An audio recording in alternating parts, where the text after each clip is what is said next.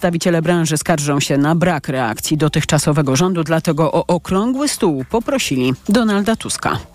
Nowa sejmowa większość już pracuje nad poprawkami w przyszłorocznym budżecie. Prace nad zmianami trwają, mimo że formalnie projekt ustawy budżetowej ciągle nie trafił do Sejmu.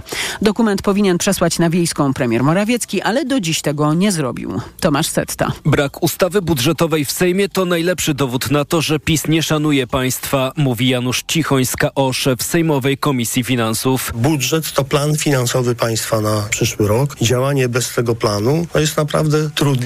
Na przegłosowanie ustawy budżetowej nowy Sejm ma czas do końca stycznia. W przeciwnym razie prezydent może skrócić kadencję parlamentu. Dlatego przyszła koalicja nie czeka na rząd Morawieckiego, zapewnia poseł Cichoń. Minister finansów, FINSPE i nasi eksperci pracują już nad zmianami w budżecie. Nad budżetem to pewnie za dużo powiedziane, ale przygotowaniem poprawek. A w budżecie jest co zmieniać i co poprawiać, bo w projekcie PiSu nie ma mowy ani o zerowym vacie na żywność, ani o mrożeniu cen energii. Tomasz Setta, T O K F M. Polska nie jest gotowa na obronę przed atakami hybrydowymi, tak wynika z raportu Najwyższej Izby Kontroli. Raport wykazuje braki organizacyjne w obronie cywilnej i dowodzi, że zarządzanie kryzysowe w naszym kraju pozostawia wiele do życzenia.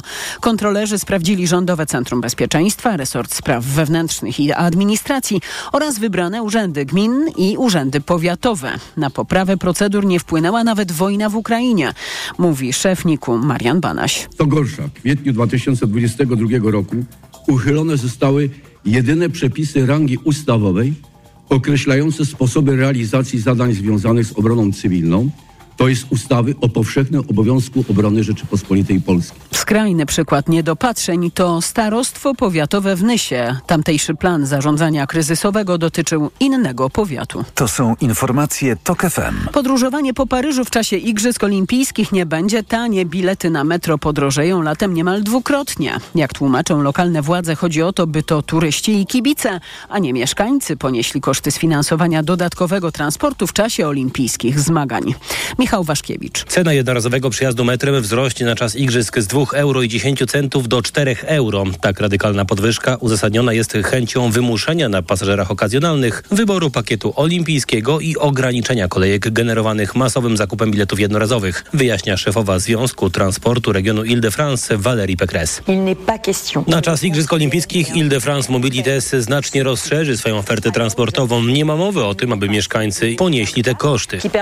Z komunikacji publicznej w czasie igrzysk ma korzystać prawie dziesięć milionów osób, co oczywiście wymusza zwiększenie liczby pojazdów i kursów. Dlatego podwyżki będą obowiązywać od dwudziestego lipca do ósmego września, ale nie dotkną mieszkańców, którzy mają bilety miesięczne i roczne. Co ciekawe, kilka dni temu mer Paryża, Anne Hidalgo, wywołała burzę, mówiąc, że miasto nie będzie gotowe, jeśli chodzi o transport publiczny na igrzyska. Michał Waszkiewicz, T O K F M. Kolejne informacje o dwunasta dwadzieścia. Pogoda. W większości regionów dziś chmury i śnieg. Najwięcej przejaśnień ma być na północy i północnym wschodzie. A na termometrach od minus czterech stopni w Białymstoku do minus jednego w Warszawie i Kielcach i zera w Szczecinie. Radio T O K F M. Pierwsze radio informacyjne. A teraz na poważnie. sześć po dwunastej. Mikołaj Lizut, kłaniam się Państwu, a gościem programu jest Grzegorz Schetyna, senator Koalicji Obywatelskiej, były marszałek Sejmu, były minister spraw zagranicznych. Dzień dobry. Dzień dobry Panu, dzień dobry Państwu. Witam redaktorze. Panie senatorze, ym, oglądaliśmy wczoraj niezwykły spektakl w Pałacu Prezydenckim. Ciekaw jestem Pańskich wrażeń z zaprzysiężenia rządu Mateusza Morawieckiego, rządu dwutygodniowego. Maksymalnie dwutygodniowego, bo może być przecież jego żywot jeszcze krótszy. Ja jestem, ja mam z, y, takie złe, złe wspomnienie i bardzo złą ocenę tego spektaklu, y, bo to jednak jest y, kancelaria prezydenta. To jest poważna sprawa, powołania, powołanie rządu. A to wyglądało po prostu tak jak taki spektakl, jak y, kiepski, nieśmieszny kabaret. Y, udawanie... uśmiech, dusery, znaczy to wszystko i, i to wszystko jeszcze prowadzone przez prezydenta, który e, udawał taką e, podniosłość, podkreślał podniosłość chwili. A to po prostu był smutny spektakl pokazujący brak klasy ekipy, która nie może się rozstać z władzą. I i nie rozumie zasad parlamentarnej demokracji. Smutne. No tak, no ale z drugiej strony hmm, wydawałoby się, że y, długoletni premier y, Mateusz Morawiecki, który firmuje y, ten spektakl, przedstawia ministrów, y, no to jest y, jakiś rodzaj jednak... Hmm, y, nie wiem, jak to nazwać odpowiednio. No to jest y, rodzaj chucpy. No jest, ale to jest... Y, autorytet państwa jest... Y, objęty tym, tą, tą, tą hucpą, znaczy takim brakiem powagi, docenienia wagi konstytucji, zasad de- demokracji parlamentarnej i takiej e, świętego szacunku dla werdyktu wyborczego, tak? Bo przecież wiadomo, no wszystko jest wiadomo, wszyscy wszystko wiedzą. Wiadomo, kto stworzy koalicję za te kilkanaście dni, wiadomo, jaka koalicja wygrała wybory. To wszystko jest jasne. I oczywiście można powiedzieć, no ale proceduralnie wszystko jest w porządku, prezydent może to zrobić. Mógł podjąć takie decyzje, mógł dać, mógł przyjąć taki scenariusz. No to mógł, tylko że nie powinien.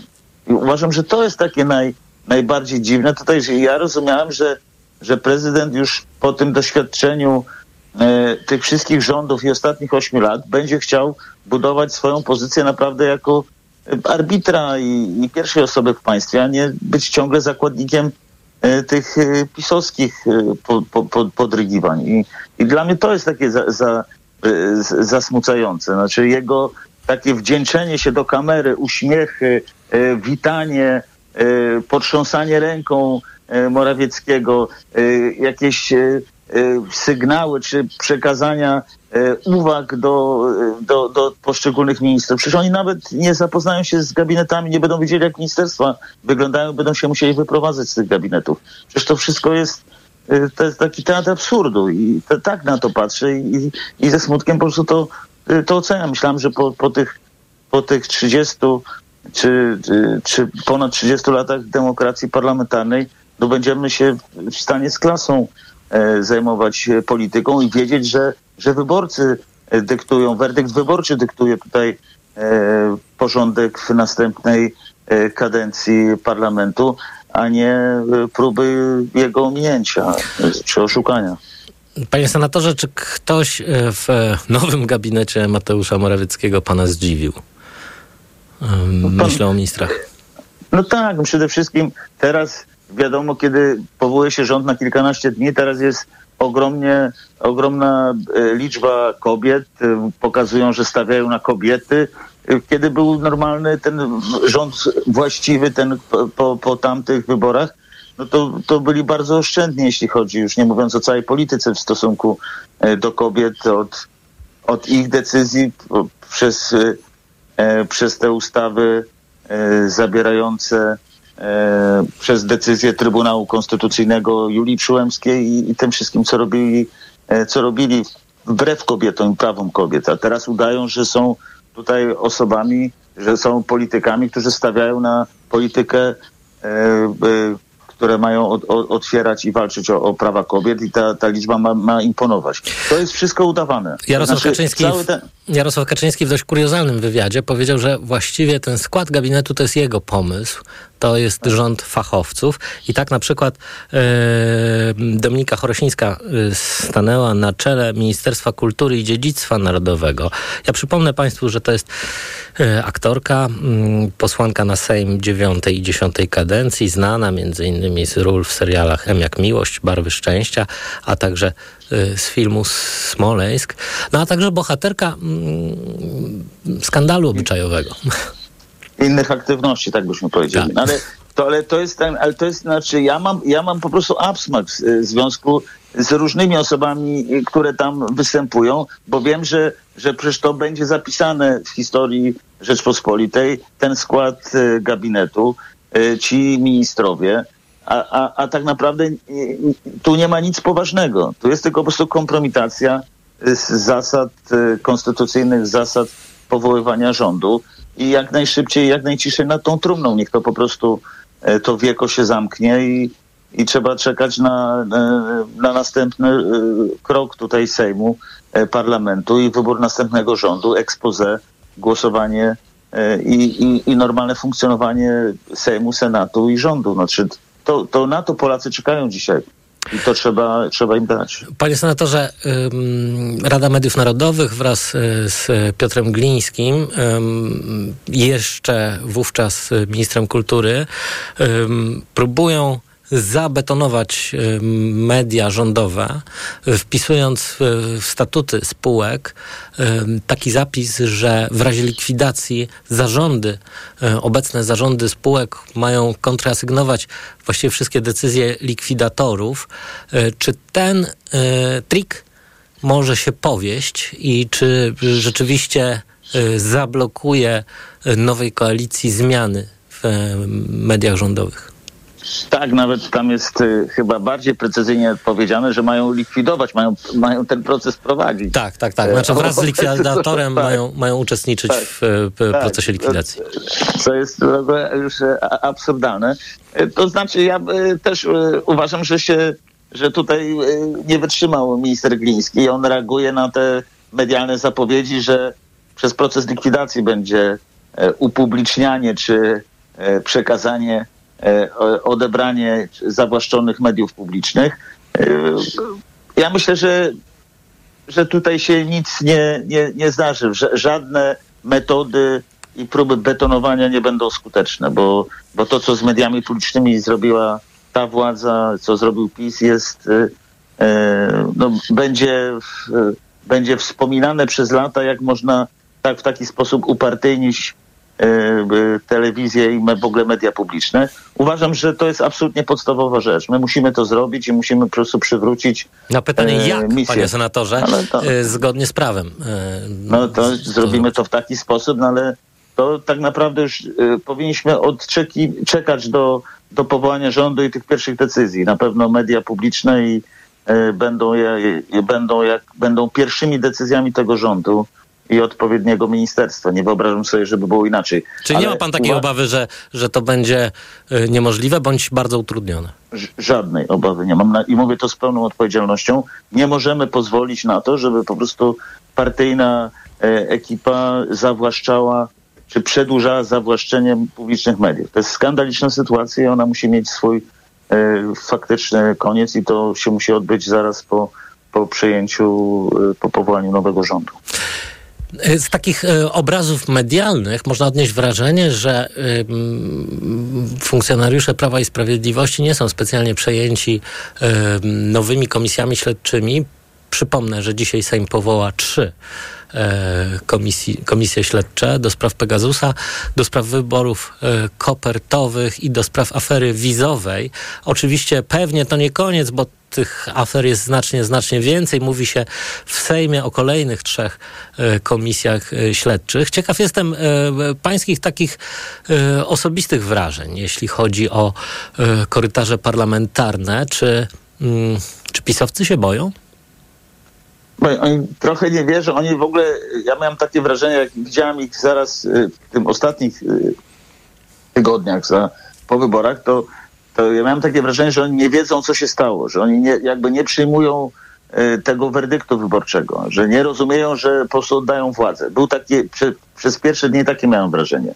Teraz oni, oni uważają, że, że to tak nie musi być, że opozycja, obecna opozycja, czyli Koalicja Demokratyczna, nie będzie ze sobą dobrze współpracować, że będą kłótnie między ugrupowaniami, które będą tworzyć koalicję rządzącą i, i widzą światełko w tunelu. Tylko zawsze w każdej sytuacji mówię, jeżeli oni widzą światełko tu, w tunelu, to mam nadzieję, że to będzie pociąg pancerny jadący z naprzeciwka, bo bo my musimy dzisiaj, jako ugrupowania demokratyczne, które powołają koalicję, będą twardym wsparciem w Sejmie i w Senacie dla, dla koalicji rządowej, musimy po prostu przeprowadzić rzeczy, które, do których zobowiązaliśmy się w kampanii wyborczej. Dla nas to jest absolutnie fundamentalne. Mhm. No musimy jak najszybciej, to są te, os, te ostatnie tygodnie jeszcze w tym roku, musimy się zająć budżetem, musimy się zająć odbudową reputacji polskiej w Europie i na świecie. Musimy się zająć K P O, musimy wzmocnić, odpartyjnić wpływ, wpływ polityki na, na samorząd i tak dalej, i tak dalej. Masę rzeczy jest do zrobienia i my nie możemy przede wszystkim pozwolić na to, żeby Sejm został sparaliżowany. bo już widzę, w jaki sposób funkcjonuje, funkcjonują dzisiaj jeszcze ministrowie PiSu, w jaki sposób zgłaszają wnioski, chcą sparaliżować funkcjonowanie Sejmu i utrudnić przejęcie władzy.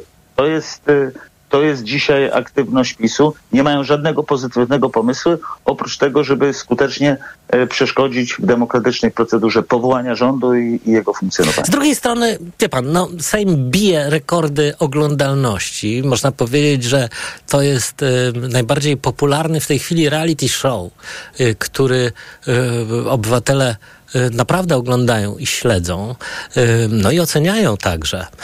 No i te, też w tym kontekście chciałem pana zapytać, jak pan sądzi tak osobiście, która z tych komisji śledczych będzie najważniejsza, najbardziej spektakularna, najbardziej doniosła? Na pewno pierwsza, bo to zawsze tak jest. Ja uważam, że nie sądzę, żeby się udało tak zrobić, żeby te trzy komisje były e, równolegle. Nie wiem, czy to też jest najlepszy pomysł. Ja uważam, że one powinny być takie kaskadowe, to znaczy, że jedna komisja powinna rozpoczynać funkcjonowanie, potem druga, że to powinno być krok po kroku, nie? Bo, bo tych rzeczy do zbadania, do przejścia przez nie jest o, ogrom. I uważam, że, że to też trzeba bardzo dobrze, i to, to, tego też jest rola mediów publicznych, żeby pokazać obrady tej komisji, żeby otworzyć tę, tę, tę, tę puszkę Pandory, która, która się działa i która była która została stworzona przez te osiem lat rządów, jest na pewno co robić. Każda komisja jest ważna, każda sprawa, każde przestępstwo popełnione przez te osiem lat przez ustępującą władzę musi być pokazane i rozliczone. Grzegorz Schetyna, senator Koalicji Obywatelskiej, były marszałek Sejmu, były minister spraw zagranicznych, był gościem państwa i moim. Bardzo dziękuję, a państwa zapraszam dziękuję. Na informacje. A teraz na poważnie. Autopromocja. TOK F M Premium. Słuchaj tego, co ważne. Słuchaj tak, jak lubisz. Słuchaj wszystkich audycji i podcastów TOK F M. Bez reklam. O dowolnej porze. Na dowolny temat. Dołącz do TOK F M Premium. Tylko teraz. sześćdziesiąt procent taniej.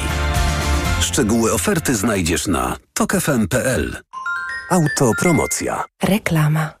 Nowe wysokie obcasy ekstra z Marią Dębską na okładce. Temat numeru. Cena szczerości. W wywiadzie opowiada o niej Katarzyna Kasia. Dodatkowo w prezencie książka do wyboru. Nowe wysokie obcasy ekstra. Już w sprzedaży. Barbara, ja jestem gotowy. Ale na co, Marian? Wycisnąć na maksa, co się da z Black Friday w Media Expert. A, czyli kupić na trzydzieści lat zero procent i do kwietnia nie płacić i jeszcze dwie raty gratis dostać. A jak? R R S O zero procent. Więcej w sklepach i na media expert kropka p l. Świąteczne zakupy robię w Lidlu. Dla produktów i okazji, z którymi każde świętowanie będzie wyjątkowe.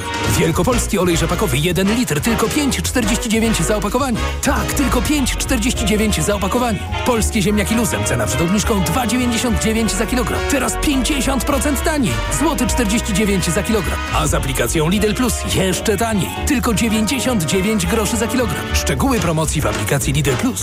Lidl. Wyjątkowe święta Bożego Narodzenia. Reklama. Radio TOK F M. Pierwsze radio informacyjne. Informacje TOK F M. dwunasta dwadzieścia jeden. Elżbieta Mazur-Bielat. Zamrażarka w gabinecie marszałka Sejmu jest aktywna, mówi szef klubu PiSu Mariusz Błaszczak, zarzucając Szymonowi Hołowni, że nie poddaje pod obrady trzech projektów ustaw przygotowanych przez PiS. Szefowi klubu Prawa i Sprawiedliwości i od wczoraj ministrowi obrony w tymczasowym rządzie chodzi o propozycję przedłużenia zerowego vatu na żywność, wakacji kredytowych i zamrożenia cen energii. Mariusz Błaszczak zarzucił, że Izba pod rządami Hołowni zajmuje się uchwałą autorstwa Platformy Obywatelskiej powołującymi komisje śledcze, zamiast podjąć pracę w ważnych sprawach dla bezpieczeństwa finansowego polskich rodzin. Przy okazji minister zaapelował do Hołowni, by zachowywał więcej powagi, kierując obradami Izby.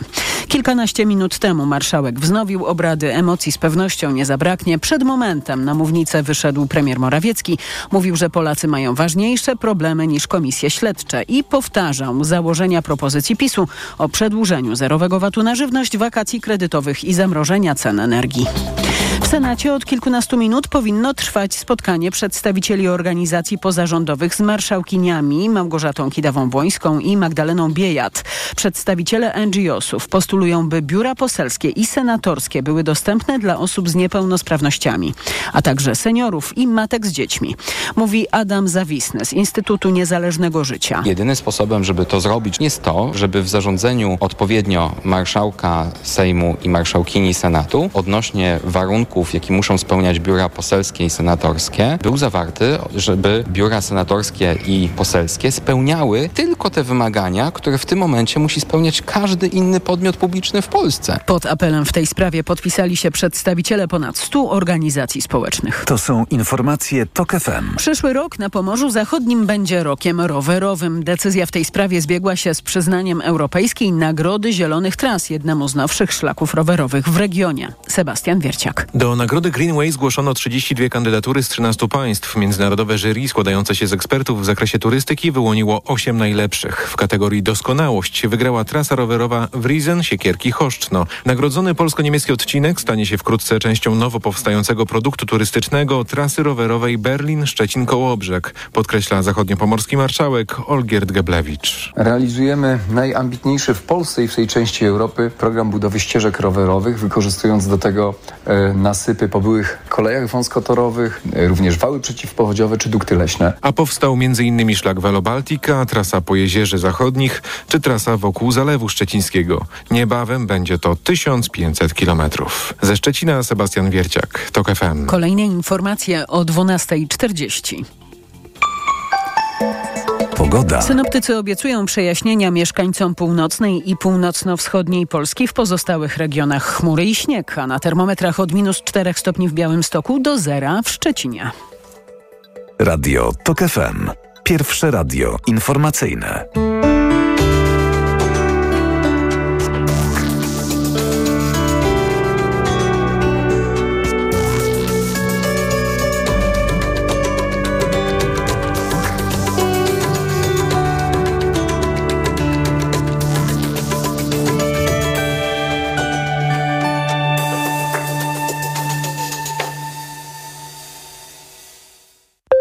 A teraz na poważnie. A w programie Andrzej Andrysiak, wydawca Gazety Radomszczańskiej i prezes Rady Wydawców Stowarzyszenia Gazet Lokalnych oraz autor podcastu Mała Władza na tok f m kropka p l. Dzień dobry, kłaniam się. Dzień dobry. I y, ogromnie gratulacje, y, ogromne gratulacje. Otóż Andrzej Andrysiak i jego podcast Mała Władza zdobyli nagrodę główną, czyli Grand Prix y, w konkursie Podcast Roku dwa tysiące dwudziesty trzeci. trzydziestoosobowe Dzie- jury nagrodziło Andrzeja za serial y, dostępny na naszym portalu tok f m kropka p l. Za nieoligarchijną opowieść o Polsce powiatowej, snutą nie tylko na najwyższym reporterskim poziomie, ale z zachowaniem najwyższych, najważniejszych faktów, a przede wszystkim barwne, z bogactwem dźwięków, wielogłosem bohaterów. Jednym słowem, ogromne gratulacje i Państwa także gorąco zapraszam do słuchania podcastu Mała Władza. No a teraz po, po porozmawiajmy chwilę o e, materii, za, z, no, o nagrodzonej materii. Jaka jest ta e, Polska nieoligarchiczna i powiatowa? E, dziękuję bardzo za e, gratulacje. E, co do tego, jaka jest Polska oligarchiczna, niepowiatowa. Nie, ona jest nie różna. Oligarchiczna. Nie oli, tak, nie oli, e, oligarchiczna. Ona jest różna. E, zwracam zawsze uwagę na e, pewien taką, pewną taką rozbieżność, bo jak się mówi o Polsce samorządowej, to się zwykle mówi o dużych miastach, e, przynajmniej w tej debacie ogólnopolskiej. E, a to, jak wygląda samorządność na poziomie lokalnym, to jest e, zupełnie inna bajka, że użyję takiego sformułowania, i ona ma inne problemy, ma inną jakość samorządowców i władzy, ma inne relacje z obywatelami. No i to starałem się w podcaście pokazać, żeby nie, żeby uciec od tej dominującej takiej narracji związanej z tym, że samorząd jest świetny i nawet nie potrzeba o nim za bardzo dyskutować. Jedna rzecz, która m, dla mnie jest uderzająca i której y, naprawdę nie znamy z perspektywy y, właśnie wielkich aglomeracji, y, to są relacje pomiędzy władzą a obywatelami właśnie na poziomie małych y, powiatów. Y, jakie one są? Jaka jest ich specyfika i, i czym się różnią od y, tych relacji właśnie miejskich? My lubimy sobie opowiadać o tym, że y, samorząd y, polski to jest takie ostatnie miejsce y, walki o demokrację y, i to jest takie miejsce, w którym y, bardzo zależy władzy na tym, żeby wspomagać y, działalność obywatelską, ale to jest mit w bardzo dużej części. Oczywiście takie samorządy się zdarzają, ale zwykle działalność obywatelska, czy to jest działalność aktywistyczna, czy to jest działalność jakichś stowarzyszeń niepolitycznych, ona jest odbierana przez władze lokalne zawsze jako konkurencja. To jest konkurencja do władzy na przykład, bowiem w, każdym, w każdej grupie ludzi, którzy się w małej miejscowości spotykają i chcą działać i, i, i się zaangażować, no może powstać lider, a taki lider zawsze będzie konkurencją dla y, lokalnego burmistrza, czy wójta, czy prezydenta. I oczywiście są programy na przykład y, jakieś grantowe dla stowarzyszeń, są jakieś zadania zlecone, ale też bardzo często jest taki mechanizm, że te zadania zlecone trafiają tylko do swoich ugrupowań zaprzyjaźnionych, bo też władza stosuje zwykle taki, taki podział na swoich albo obcych. Jeżeli powstaje jakaś grupa, no to próbuje samorząd rozszyfrować, kto tam pierwsze skrzypce gra. Jeżeli to jest ktoś zaprzyjaźniony, to fajnie, ale jeżeli to jest ktoś nieznany, no bądź, bądź z przeciwnego obozu, nie wiem, takiego światopoglądowego, no to już jest problem. To oczywiście wszystko można by odbudować, ale w małych społecznościach to niestety liczba ludzi zaangażowanych w jakieś działania, czy samorządowe, czy aktywizacyjne jest niewielka. Ponieważ ten krąg jest niewielki, no to się, no to się ta konkurencja bardzo zaostrza.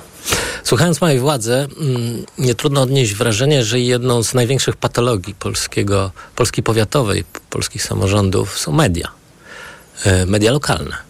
I to jest w ogóle zadziwiające zjawisko, przedziwne, że polskie prawo na to zezwala, że samorządy mogą być właścicielami mediów. No bo to niby fajnie brzmi, że właśnie lokalne media, które, które są blisko ludzkich spraw, które właśnie w jakimś sensie towarzyszą jak w Na przystanku, w przystanku Alaska tej, tej, tej małej społeczności, wszyscy się znają i tak dalej. A prawda jest jednak taka, i, i, i to się bardzo mocno wyłania z tych opowieści powiatowych, że media są w pełni podporządkowane władzy, stanowią swego rodzaju klakę władzy.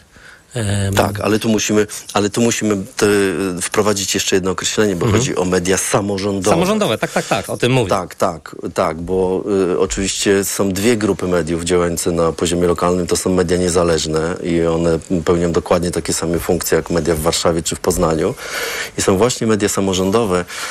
To jest, my to w naszym środowisku jasno określamy jako patologię, bo żeby też słuchacze dobrze zrozumieli, o jakich mediach mówimy. My nie mówimy o jakichś tam biuletynach wydawanych przez, przez wójta raz na kwartał, tylko mówimy o normalnych portalach udających niezależne portale dziennikarskie. Mówimy o gazetach, które wychodzą raz albo dwa razy w tygodniu, przepraszam, dwa razy w miesiącu albo raz w tygodniu, które są rozdawane za darmo, na przykład w w gminie, która ma trzydzieści tysięcy ludzi, drukowane jest piętnaście tysięcy egzemplarzy, a na co drugim, co drugiej stronie jest kilka zdjęć wójta.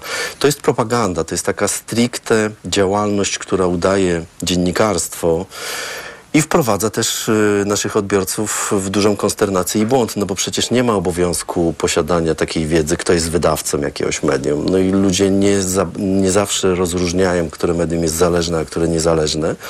I władza lokalna robi to z pełną premedytacją, bo to chodzi o to, żeby albo docisnąć finansowo, albo w ogóle spowodować zamknięcie takiego medium, które patrzy burmistrzowi, bądź prezydentowi, bądź wójtowi na ręce. Takie media są, na szczęście.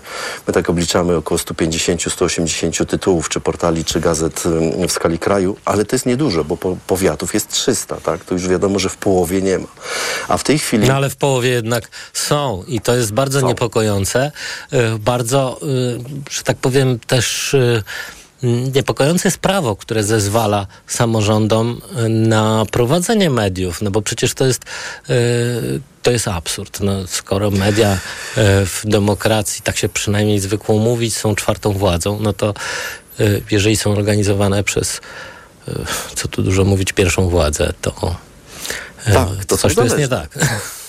No tak, prawo jest takie... To prawo się pojawiło w latach dziewięćdziesiątych, gdy rzeczywiście te przemiany były bardzo szybkie i wtedy jeszcze nie było mediów e, niezależnych, albo one się dopiero tworzyły. I wtedy to, to było tak, że radni na przykład tworzyli media, albo dziennikarze wchodzili do samorządu. To jeszcze wtedy było płynne, ale... Wtedy to było zrozumiałe. W tej chwili jest tak, że to prawo jest wykorzystywane po prostu do tworzenia y, własnych tytułów, ale tu muszę zaznaczyć, bo to jest bardzo ważne. Nie ma żadnej opcji politycznej, która y, byłaby przeciwko takiej działalności, ponieważ robią to samorządowcy z wszystkich opcji. Czy to jest małe miasto, czy to jest wielkie miasto. Każde miasto, każda prawie gmina w Polsce ma już własne y, media lokalne. My, jako Stowarzyszenie Gazet Lokalnych, próbowaliśmy znaleźć y, jakąś grupę sprzymierzeńców, która by wciągnęła na debatę y, sejmową taki zapis dotyczący tego, żeby y, samorządy nie mogły prowadzić działalności wydawniczej w rozumieniu prawa prasowego. No, ale niestety, no, niestety nie chętnych ma. Chętnych nie ma, ponieważ to jest y, rzeczywiście bardzo skuteczne narzędzie propagandowe, chociaż jest oszustwem. Y, to, jest. Znaczy, to, to, to jest oszustwo wymierzone w nas, obywateli.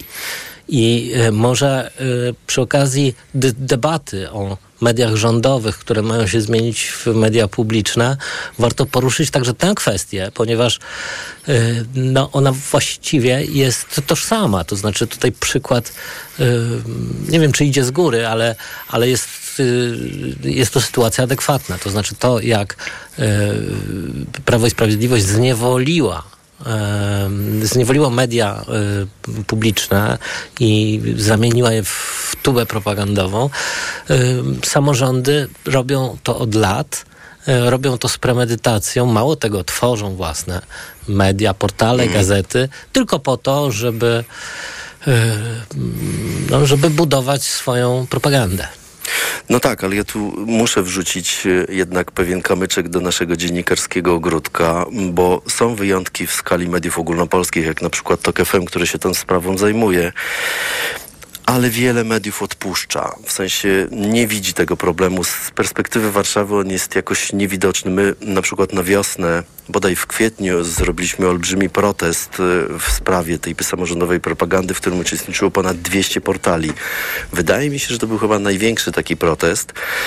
I naprawdę poza wyjątkami trudno było się nam przebić z informacją o tym, o tym proteście, bo mówię, z, z punktu widzenia Warszawy to jest jakiś problem, który jest niezauważalny, a on z naszego punktu widzenia, czyli lokalnych społeczności, jest tak naprawdę kluczowy, jeśli chodzi o standardy, bo jeśli człowiek nie ma, wła- nie ma informacji o tym, co robi władza takiej niezależnej, no to zostaje mu tylko kanał władzy, tak? Czyli jest jej podporządkowany tak yy, informacyjnie. No dlatego może jest okazja. Skoro czeka nas publiczna debata o mediach publicznych, to może warto zacząć publicznie rozmawiać o mediach yy, lokalnych.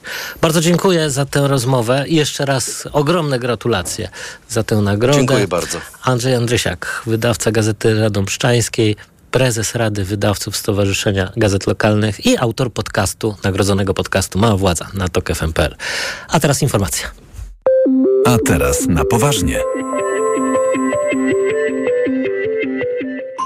Autopromocja. Mała Władza. Tylko w T O K F M Premium. Zaprasza Andrzej Andrysiak. Dokładnie prześwietlamy w mediach tę władzę na górze, a tę na dole traktujemy pobłażliwie, bo jest samorządowa, bo blisko ludzi, bo przecież rozwiązuje ich problemy. Ale to tylko wersja oficjalna i P R, a nie rzeczywistość. Pojechałem do małych miejscowości, by sprawdzić, co się stało z naszą lokalną samorządnością. Mała władza. Tylko w T O K F M Premium. Słuchaj na tokfm.pl ukośnik władza lub w aplikacji mobilnej. T O K F M. Autopromocja. Reklama. R T V Euro A G D. Uwaga!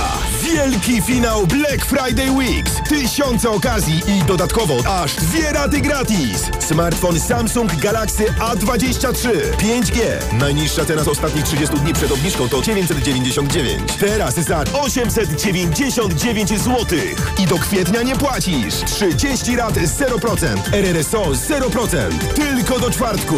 Szczegóły i regulamin w sklepach i na euro kropka com kropka p l.